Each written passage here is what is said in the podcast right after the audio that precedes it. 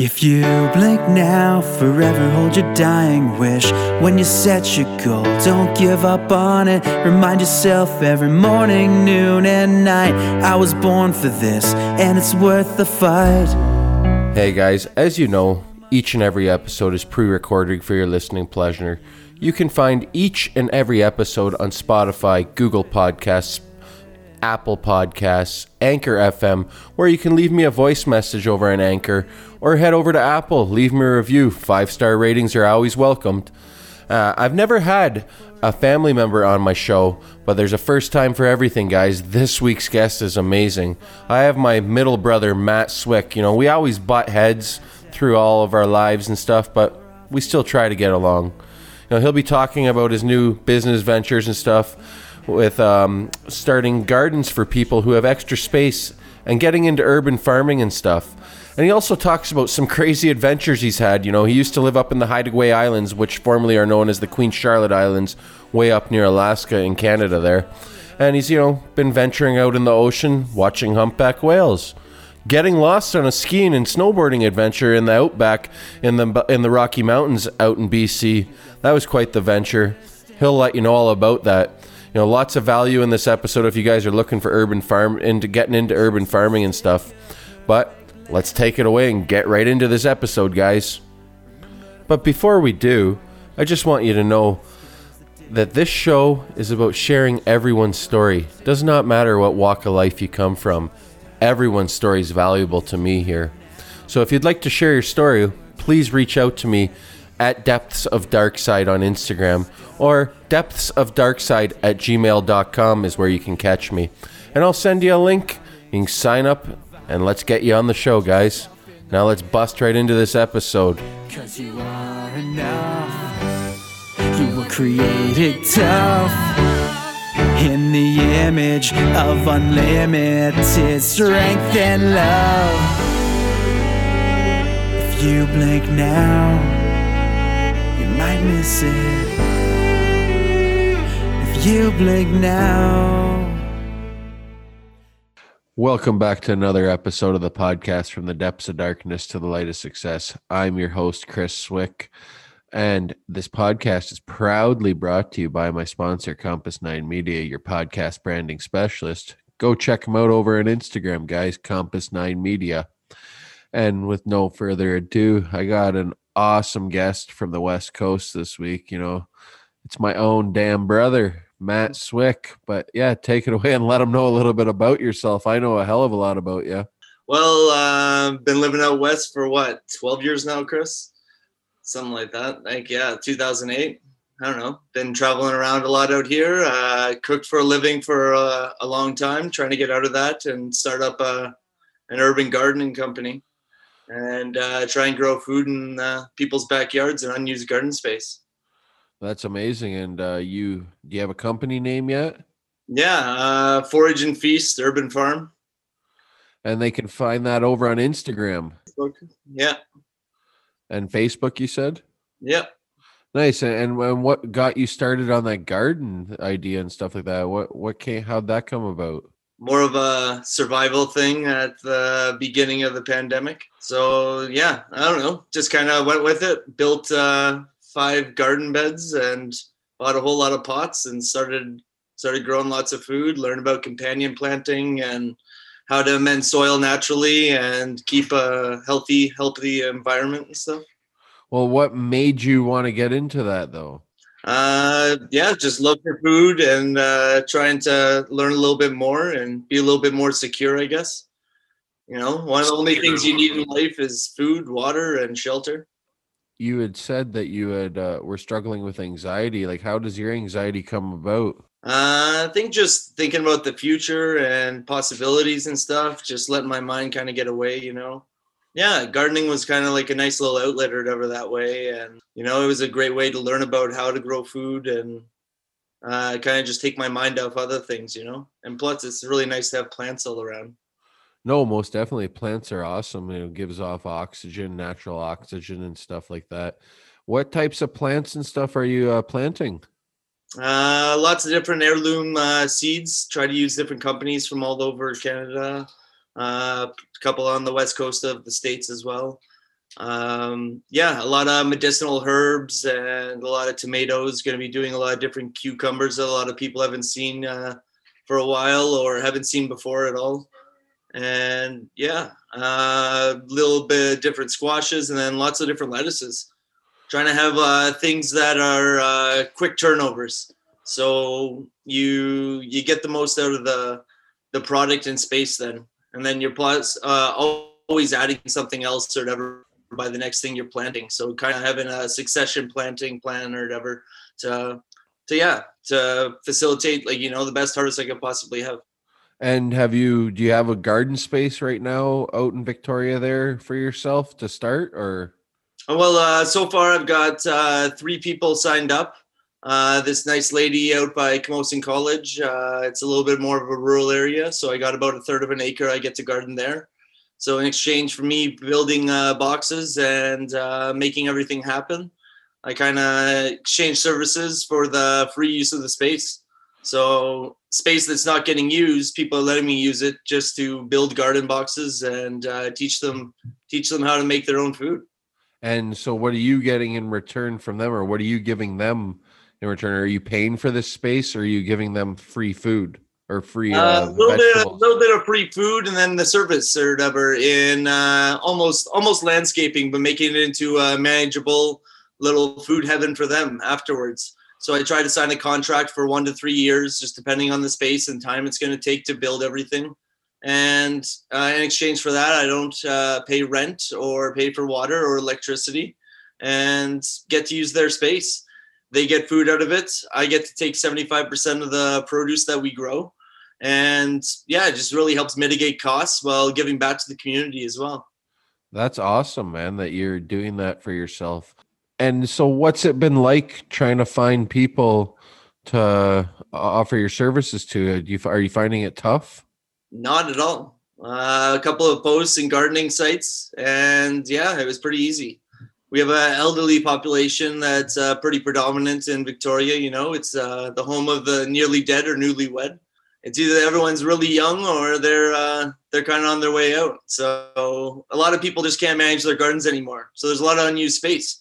So a lot of cities like Victoria and Saanich are coming out with new plans for people to be able to urban farm and utilize that space to be able to produce food that's really close to home. So my goal is that I don't have to utilize um, anything with uh, gas or you know, any sort of engine at all. I'm going to be doing everything by hand, but making it really easy by using raised garden beds. So it mitigates with uh, weeds and pests and other things like that, and gives me a chance to amend the soil that I want and build a, a really healthy environment for the plants to grow. Um, yeah, but it's it's relatively easy to whatever I think to find people. It's just the regulations sometimes that are still in place that the council hasn't met on yet. Uh, that are making it a little tougher, but and what types of things are they uh like uh against, I guess? It's just uh the sale of vegetables being grown on someone else's property. So on the property that I rent at, I can grow. And if I'm in a, find a property in a rural area like I did out by Camosun, I can grow there. But I can't grow on other people's properties within the region. The kicker is you can go about 400 meters down the road into Victoria and the rules are different if I lived in Victoria, it would be a little different, but I live in Saanich. So yeah, just uh, just the regulations that are out there right now. So it's a little bit of a slow process, but yeah, just approaching uh, the council now and trying to get them uh, to kind of pass a more lenient bill that kind of coincides with Victoria being the the major city around here. And yeah, just make it a little easier for the business to thrive later on. But just working with what I got right now.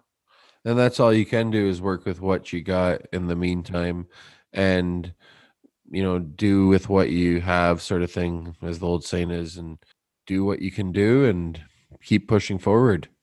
Along that like you said you so how what got you into cooking originally matt uh, i think it was uh, cooking with mom and cooking with grandma. We uh, i remember like some of the fondest memories you know like around christmas time or a holiday and stuff just hanging out with grandma in the kitchen or after the thanksgiving parade we go back to her house and have chelsea buns. I don't know there's always good memories associated with cooking. You get to kind of be there for those pe- those memories for people you know everyone always goes out for dinner at either an anniversary, a birthday, a major event in their life or something, and you get to be a part of that almost every day. So like the instant gratification almost. And it's and it makes you feel good that you created that. Yeah, exactly. Exactly. And where what types of places have you worked at along the way? Like you've been all over out west. You started over here in Ontario, went to college and then you headed out west really right after college and didn't look back. Yeah, the day I finished my last class, I was on a plane. yeah, what, what what drew you out west? Uh, I think it was the mountains. I don't know. It's you get that awe feeling about being in the middle of nature and stuff all the time. I really didn't uh, feel like going to an office every day of my life or buying a house at that point and tying myself down. Just wanted to travel and see new places, meet new people, see new perspectives. Plus, snowboarding every day didn't hurt. Yeah, the mountains would be really nice. Like you originally first of first went out to Alberta, right? Yeah, yeah. Well, we uh first time I went out, I was like 15 or 16, and I went out to visit our cousin Nathan, and yeah, fell in love with uh, Banff and that whole area. So the first place I moved uh, after college was to Lake Louise, right in Banff National Park, but a little bit further away. But yeah, it was beautiful. Got to live beside Lake Louise for two years, and you know, like nothing, nothing really gets better than you know getting up in the morning, a little bit hungover from the night before, and then hopping in the lake, kind of you know wash it all away, get it ready for work. That'd be really refreshing in that glacial lake. Yeah, a lot of a lot of tourists or whatever got pictures with us just by jumping in. They're like, "You're crazy." yeah, that would be insane, man. Especially with how cold it was, depending what time of the year it was too. No, every time of the year, it's a glacial lake. It's cold all the time. Ah, it might be warm once in a while if you take a pee in it. Maybe. but so, what were you doing exactly a year ago that's different than today? A year ago, well, I was working at a catering company that was dealing with uh, government agencies. So, you know, working a decent nine to five job or whatever, a little easier going, didn't have to work late nights. And then COVID hit like, well, right around that time, right? Like, first thing I heard about it was in January you had a post or whatever that uh, they were notifying the the World Health Organization was notifying countries and stuff, and then yeah, yeah, and then it sort of took a halt for everyone for sure, and then yeah, you know, end up working at a long term care facility. Yeah, you know, cooking for the older people and stuff like that. But it seems that you enjoy it there, and but well, yeah, again, I just wanted to try and give a little something back. You know, I didn't know what to do, and I figured it was a good way to be able to still be social and be an essential worker. You know, you you get to help somebody or whatever, especially during this time. So I just know how good it is to have a good home cooked meal when you know you're having a tough day. And a lot of the seniors at our place have had a lot of tough days, especially not being able to see everybody on a regular basis, not being able to all come out at the same time. So uh, it's pretty hard on them. Yeah, it, it would be very hard, especially on the older people as well. You know, having this routine for all these years and then all of a sudden no you can't do any of that yeah exactly you know it's hard on everyone you know let alone them no exactly so what do you really love in life man uh love nature. Love nature adventures trying new things. Yeah i don't know. I think experiences. That's what i love in life. Yeah life is one big experience that's for sure. Hundred percent. Like I don't know, I've never really gone to too too many protests or whatever before, but went to some this summer and you know seen what it was all about and listened to some great stories from people and yeah, I got to you know build up this little business that I'm starting now. You know, uh, been been all over, been up to Langara or whatever at the tip of the Haida Gwaii, gone fishing there. Yeah, how is that up there? Like out in the middle of the Pacific Ocean on an island? Uh, it's beautiful, beautiful. Like one of the most, uh, one of the big, most ancient uh, villages or whatever in the Haida Gwaii that's uh, dated back almost 10,000 years now. They found artifacts in the Pacific Ocean and dated back that long. So that's like the, crazy. Haida people have been up there for that long. They were insane. They were huge, huge populations there.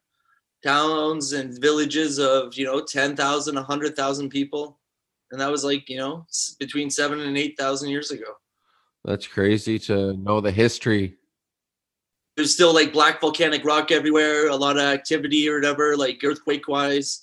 You're you're not protected by anything. We're at like the last island in the North Pacific before you hit America. So, you know, we came out of the pass every morning to go fishing and you see the sunrise over the Valdez mountain range there.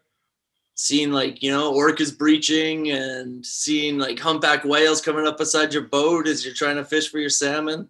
That's crazy. The experience to to experience like humpback whales and stuff, and Oh, it's insane. that. It was cool because they like started to notice you. Like they would come up and like, you know, take a look at you or whatever with their huge eye. It's like the size of like so, uh, I don't know, a small soccer ball, I guess.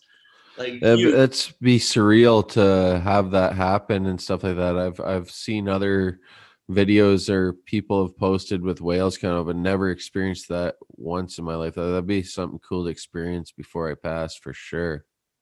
Hundred percent. Yeah, whales are pretty cool creatures, and yeah, super interesting. Always learning more about them, you know. And yeah, I don't know. A lot of the environments that are being created or whatever aren't the best for them, you know. Making more pipelines doesn't seem like the smartest option if you want to protect something like that, which is a apex predator and you know our environment on the in the Pacific.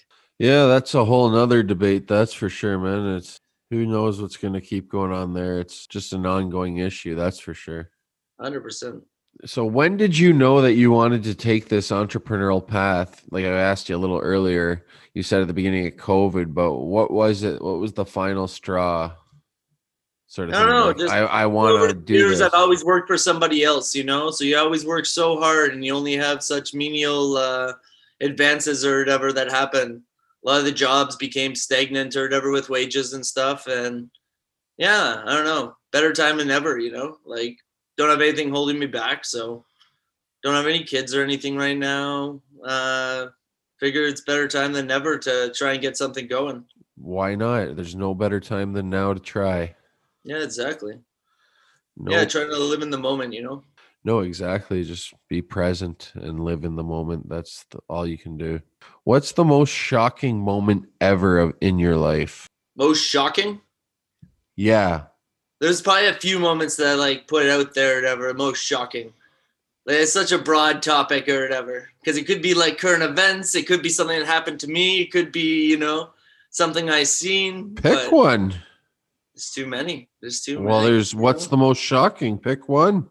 i think uh probably getting lost on revelstoke mountain Yeah, tell us about that one. having the hike out for 13 hours. So like I was going down, I was going for one last run with my buddies, and you know we are gonna go down for lunch afterwards. Get lost uh, by going past the second cat track in Revelstoke. End up uh, funneling myself out into this river, and you know I knew I couldn't get hike, hike back up. The terrain was just too steep. The trees were too tight. It just wasn't possible to like you know waste all that energy just because I didn't really know where I was. Uh, anyways, I had to hike out this river all the way to the Columbia, and it took like 13 hours. So it's freaking ridiculous. Like freaking like just I figured I'd stay by the river that way, you know, just in case or whatever I don't make it out like during the night. At least I have water close by and stuff. At least I at least I have like one thing I need or whatever that's right by there, you know. And then uh yeah, I got down to the road first uh, right I made or whatever. There was a driveway right there. I went up to the people's house, knock on their door. It's probably like 1.32 in the morning at this point, and then yeah, they open the door or whatever. Like, oh, we've been expecting you. So his house, middle of the woods, freaking tells me they're expecting me. But then later I find out that like a lot of people who get lost on the mountain get lost in the same area. They uh, yeah, they they get funneled right out to this person's house almost every time. So they just notify them every time someone goes missing, and then just keep an eye out for them. So they invited me in the house, gave me some tea and a banana. Perfect. Perfect end Yeah. to the day. Yeah, How was the walk off though? horrible, horrible. Like you're in the middle of the woods by yourself. You don't know if you're gonna make it out or not, if you're gonna ever like see see people again. Kind of start like thinking like things in your Were, head. were, were you disoriented? No, I knew where I was. Like you're on a mountain or whatever. I knew what side. you knew where you were. You were on a mountain. Yeah, I knew I was on the mountain. I knew where I was uh, in comparison to the Columbia River. So like I knew if I could make it to the Columbia River, I could make it or whatever, like right back up. I knew I'd just head north or whatever on the Columbia and go against it and head back up to Revelstoke. So I knew I could get back to town or whatever. It wasn't like no question about that. I like had that kind of bearing, you know. But it was just a long, long walk. It's just a couple feet. Yeah, it was like so uh, I did like the on a map or whatever, like the distance I traveled, it was almost like 28 kilometers, but in like waist deep powder right along a river. So it was just like, you know, trees falling everywhere and stuff and rocks everywhere, things slipping out underneath your feet. It wasn't a nice 27 kilometers. Eh, You did her though, man. Some of those thoughts though probably going through your head. You're like, what the hell is going on or, here with all these wild animals? Well, yeah, you started like when the sun went down or whatever, it started getting creepy, you know. At least it wasn't freezing that night. Like Revelstoke's like pretty warm. It's like the one of the only inland rainforests in the world, right? Like they they get like almost 72 feet, 70 feet on average or whatever snow a year. Holy Like cow. imagine like going down the road and it's just a wall of snow. But yeah, it wasn't it wasn't below freezing. It was like, you know, like three or four degrees at night. So it was like that was my saving grace. If it was freezing, it probably would have been a different story. But yeah, you would have had to walk faster. yeah, exactly. All right, tell us about the time that you went out west that one time and you like got in that car accident. Oh, car accident outside of West Louise Lodge. Yeah, I was heading back with my buddy, with his girlfriend's uh, Jimmy, and yeah, that was crazy. Uh, we got up in the morning. We got to Lake Louise to visit some of our friends from Revelstoke. Right when I came out, like out west the second time, I came back for like nine months and then went back out. And uh, yeah, we drove to Rebel, uh, Wis- uh, Lake Louise from Revelstoke, so like 200 kilometers away. No snow on the road get up the next morning, snow everywhere. But because the wa- the ground's warm or whatever, you know, it snowed like two feet overnight. So there's slush all over the road. Going past this one turn or whatever, I'm doing 20 kilometers under the speed limit. Like speed limit's like 90 there, or whatever, you know, but you got to go like drive relative to conditions. So I go like 20 kilometers under, thinking it's slow enough, and then hit this puddle slush and then uh, yeah realized that the jimmy probably only had like really bald all seasons or you know summer tires on so trying to pump the brakes and it wasn't doing anything just felt the car start to fishtail and swerve the next thing i know we hit the median and stuff luckily we were wearing our seatbelts rolled three times into a river and then luckily we ended up face up and yeah look over my buddy frisco who i was with at the time and you know ask him and Senka, you dead man? He's like, no man. They're like, a lucky we should probably get out of the car because we're in the middle of a river right now. And Then next thing we know, we like walk up to the road and trying to wave down like a truck for call for help or whatever, you know, get a tow truck, something like that. And yeah, uh, he said the only reason he stopped was because my whole face is bloody. And I like look at him like think he's crazy, and then put my hand on my face, comes out all red, hit my head on the window on the way on the one of the rolls or whatever. Didn't even notice. Then yeah, That- go in the wild. ambulance to Golden. To Golden, BC. Yeah. He- This happened in Alberta though, right? Uh, no, no, West Louise Lodge or whatever's uh, just outside of there. Uh, but anyways, we we uh, were closer to Golden, anyways, to a hospital. So the Oh, closest okay. hospital was Golden. And what, what what ended up happening? Did you just walk away with a couple scratches? Couple scratches, yeah, a couple stitches above the eye. That's about it. That's not too bad. Yeah, luckily. what do you think is totally inappropriate but is commonly seen in today's society? I don't know. Nothing going on in today's society that you feel is totally inappropriate, but it's very commonly seen. I think uh, disregard or whatever for for like your fellow neighbor, or you know, uh, I think not showing empathy enough is is common or whatever in our society, but is totally inappropriate because it kind of like you know doesn't let you lift the veil or whatever of the biases that are created in our society towards certain groups or certain people or certain distinctions and yeah i think i think people need to be able to open their eyes more and kind of see into uh see into someone else's life that you know i think it could be better For sure. I, I think it would totally add value to everyone's character if everyone did that. That's for sure. But Yeah, well, get it. Like, there's a spot in, uh, I think it's Norway and Sweden, where they have these things called um, living libraries, where literally you can go in and sign out like a person, ethnicity, region of like, the world they're from, background, everything, and you sit there and you listen for 30 minutes, like their story that they have to share. And That's you know, I think cool. that would be like a cool thing that like we could kind of take on and give people more of a inside perspective or whatever into someone's thought pattern or the way why they way they are or why they think the way they do. You know, kind of just open your perspective a little wider to to learning more about your neighbors and stuff, you know. I like that one. That's an awesome one, dude. I love it. I love it. What was the one most important thing you learned from our parents? Yeah, always always work hard. I think our parents they they work hard their whole lives, you know. They're always there for us and you know just being uh being accountable, I guess. They were always accountable for everything they did and yeah, I totally totally commend them for for trying to instill that into us. Nice. That's that's really good words. I like that, man. I I thought of other things too, but that, that's a good one too. What piece of advice would you give college graduates who want to become entrepreneurs? forget everything you learned. well, don't forget everything. Like keep those finances in check, you know, like checks and balances that way. But I don't know, open new perspectives or whatever, right? Things don't need to be into a cookie cutter uh, box or whatever, you know. You can think up new ideas to do and you know engage in the community and make those changes you want in the world or whatever through your business and stuff. And yeah i think i think like business nowadays or whatever is more inclined to to kind of give back something to the community or whatever as well right? That's what i'm trying to do with my business and that's what i think a lot of other places are trying to do. There's a place out here called tentree i don't know if you've seen their t-shirts or whatever but you know they have their own tree farm. So for every t-shirt you buy they plant 10 trees or every hat you buy they plant 10 trees. So that's why it's called 10 tree. But like you know they're re- helping reforest the world or whatever you know doing it that way. So i think i think just opening your your mind up to be able to help other people i think it's going to make like your business better for the future and then make your community stronger you know?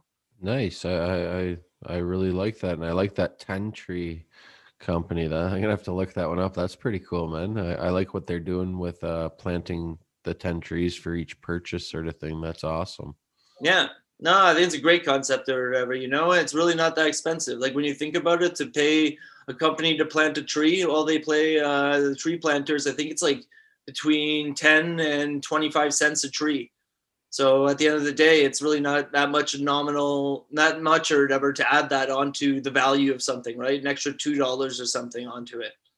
It's, I don't know, I think it's worthwhile to buy something that's to be able to put that back into the world at least you know like the the products they're using they try to use uh, ethically sourced things as well you know trying to end like those child labor camps that they have everywhere else and it just being i think being conscious about things like that are to just like kind of push our world forward you know For sure, you have to be conscious about what's going on around you out in the world and stuff like that. You really do. You have to be conscious of your surroundings and everything you're putting into yourself today and stuff like that.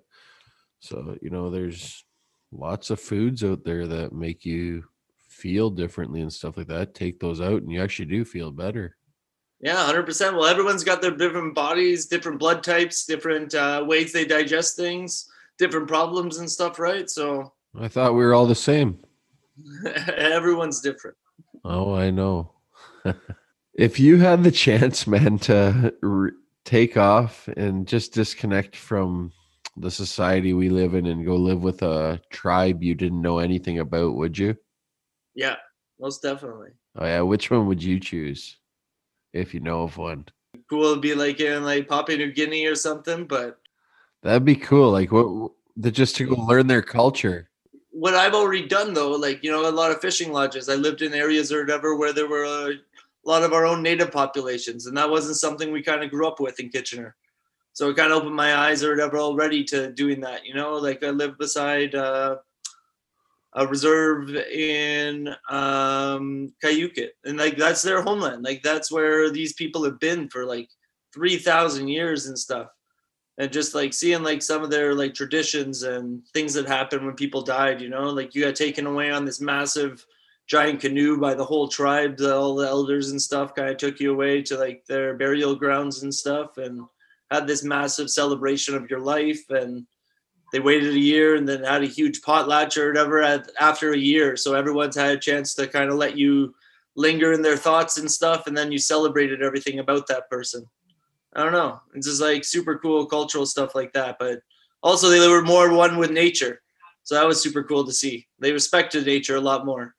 They kind of, you know, took their time and they wanted to be a part of nature. Always wanted to go hunting or fishing or go, you know, just going out for a boat ride or whatever, just to be at one with the ocean and stuff. Like it was super cool. And you got to experience some of the stuff that they did. Yeah, hundred percent. You got to make a lot of friends in the the villages and stuff, right? There's people like me and you, but no, I understand. Like, is this when you were working up in the islands?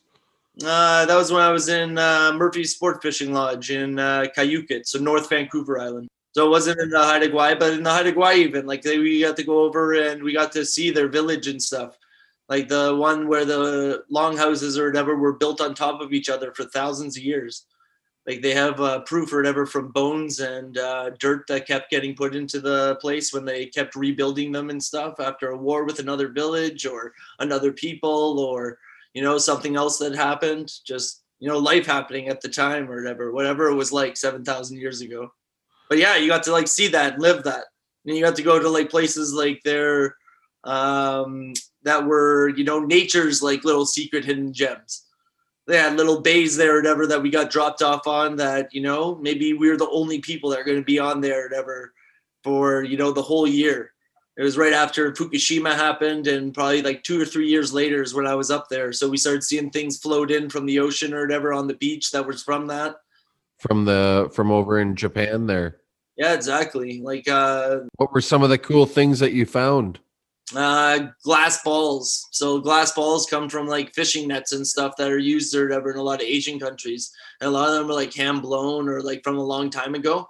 But then the currents just carry them across the Pacific or whatever, right? So like that's what, yeah, you know, you start to learn or whatever about like all the currents and how they all work and where all the cycles are or whatever that keep like floating everything around, right? Nice. That's that's pretty sweet actually. Did you did you keep one of those glass balls? Yeah, I still have it somewhere in my closet. Just buried away. Yeah. Nice, man. That that'd be a cool souvenir. Yeah. No, it was pretty cool. Yeah, they said it was pretty rare to find, and then that day there were 16 of us there, and we found 16 of them.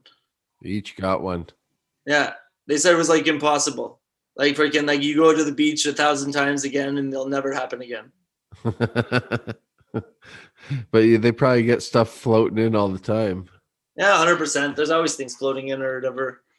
It's just uh, the way the currents work, right? This keeps pushing things around. Exactly, just pulls things everywhere. What do you think people undervalue today, buddy? Other people's opinions, you know.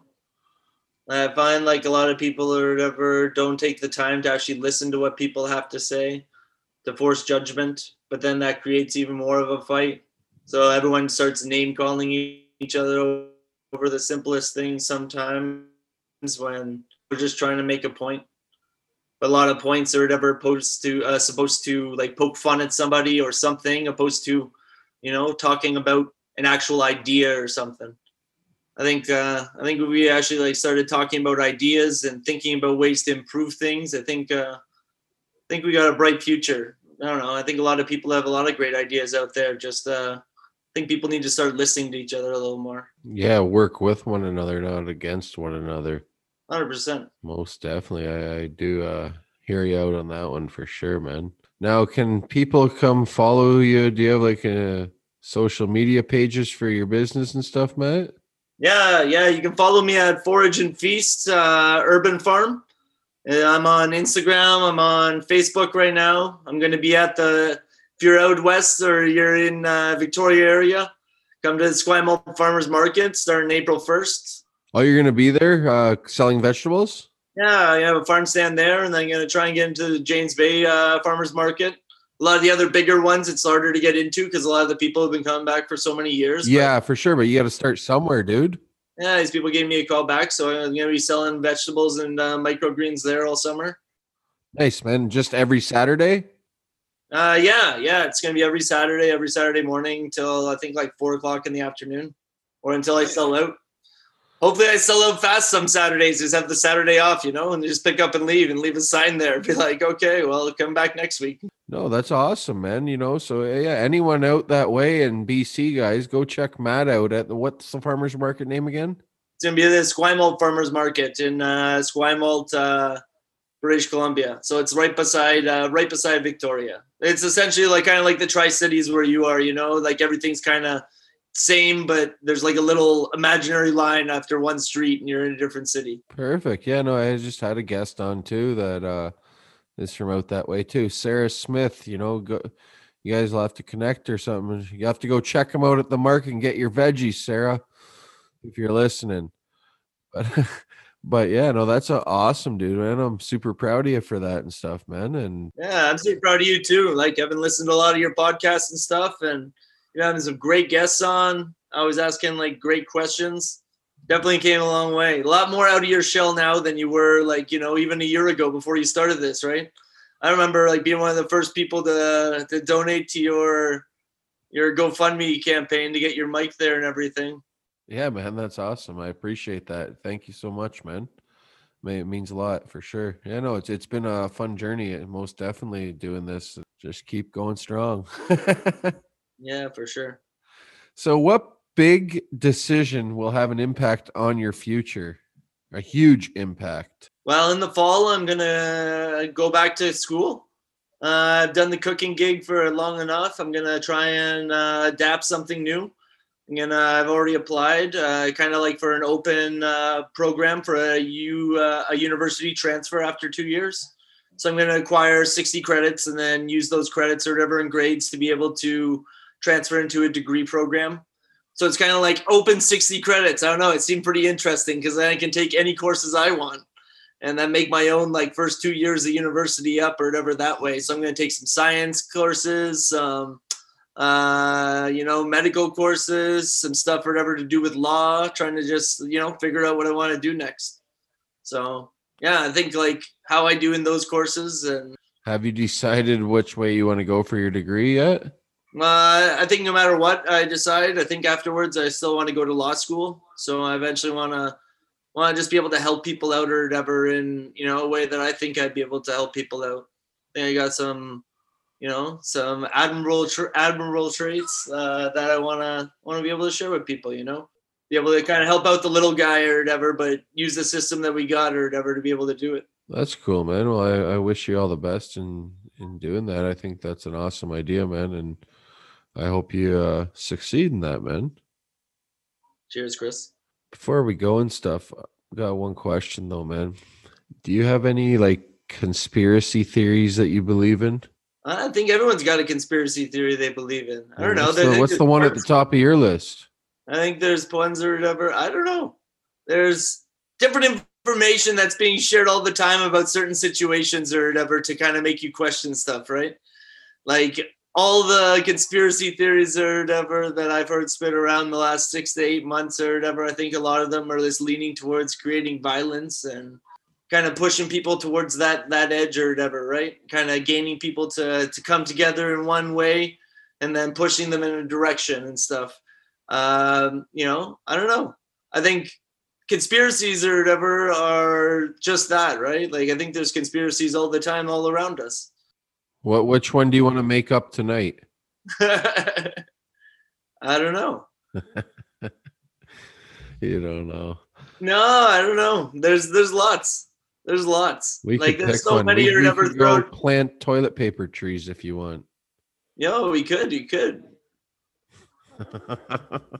I don't know. There's so many or whatever conspiracies, right? But then they've been debunked or whatever, and they aren't conspiracies anymore. Things or whatever that actually happen, but then you know people say they don't just because they say they don't millions of times over and over at conferences. You know, doesn't mean that they're they're right. But it's so super crazy or whatever what people's words or whatever can do no, conspiracies exactly. whatever that are made up all everywhere or whatever. I'm seeing like the intrinsic value or whatever of the propaganda spread sometimes. Like right now or whatever, there's a conspiracy theory that all the frozen uh, windmills in Texas are the reason why all the power's out. No, it's because there's there's private. Exactly. Finally, someone someone who does some research. they're, all it's a private sector. There's like 10% that's public down there for power. I was talking to someone that I know in Texas and they're so far right wing in that state that that's why it's all private. They don't want to share it. 80, 80 to 90% or whatever of their power structure is caused by fossil fuels or whatever down there, right? And then these companies, they don't want to, what's it called? They don't want to store power. It's not a regulation like it is here. Like a lot of the power companies have to store power in case there's a, like a problem with the grid. So they can still supply people with power or whatever in case of an emergency situation, right? Yeah. And they don't have to down there because there's zero regulation. Exactly. So it's like they created their own problem and then they try to blame instantly. Like these fossil fuel companies come out and try and blame other people, right? Like they make the conspiracy up or whatever to try and sway it. And then even today I started seeing these things or whatever about the wind turbines or whatever being there. So I found another article and I put it out there, you know, oh, it's crazy up in the Arctic at their research facility, completely used uh, solar power and wind power to power everything there. It's just there's a de-icing component or whatever that you can buy with your wind uh, wind uh, equipment or whatever, your windmills and stuff. But none of them did. None of them were forced to because it wasn't uh, a priority, right? It was another regulation that gets in the way they want to over-regulate people but then deregulate business it's kind of kind of funny It'll just be blessed. it's not a conspiracy anymore people are proving it every day that it's real right like that's what i mean when i said i didn't know what to talk about because a lot of the conspiracies i thought about before are coming true you know what i mean like the the the truth's coming out or whatever about a lot of the things and they aren't conspiracies anymore it's becoming crimes It's a wild, wild world we live in. Welcome to 2021, man. yeah kind of like the unveiling or whatever is happening almost Uh, that that happened a few years ago. This is just wrapping up. yeah well, I appreciate you coming on the show, man, and sharing your story and stuff, and having some good times and sharing some good stories and stuff, dude. But I hope you have an amazing rest of your day. Uh, cheers bud Thank you, everyone, for taking the time to listen to this week's episode. I hope you all enjoyed it. Hope you got some great value from it. You know, Matt is getting better and better at his urban farming. He's come such a long ways, and I'm so proud of him as a brother. But yeah, if you would like to go follow his ventures with his urban farming, go to Forage and Feast Urban Farm over on Instagram, and you'll find him there. You can connect with him if you're out in the greater Victoria area. He would love to connect and help you build a garden. Episode 58 will be with serial entrepreneur Amanda Catherine, who hails from the Kitchener, Ontario area of Canada here. She's also formerly from The Rock. You know, she did this, built her foundation from the ground up, you know, working hard every day of her life, you know, providing for her family and stuff. She also has a degree in kinesiology from Wilfrid Laurier University. She used to be a health and wellness coach for many big corporations running their health programs, you know, keeping people fit and healthy at their jobs and helping all these big corporations out. She also has an awesome business out of the Kitchener market, guys, called MVP Meals. She has lots of meal prepping. Anything you want, she will create. Can't wait to bring you episode 58. I hope you have a great rest of your week, everyone.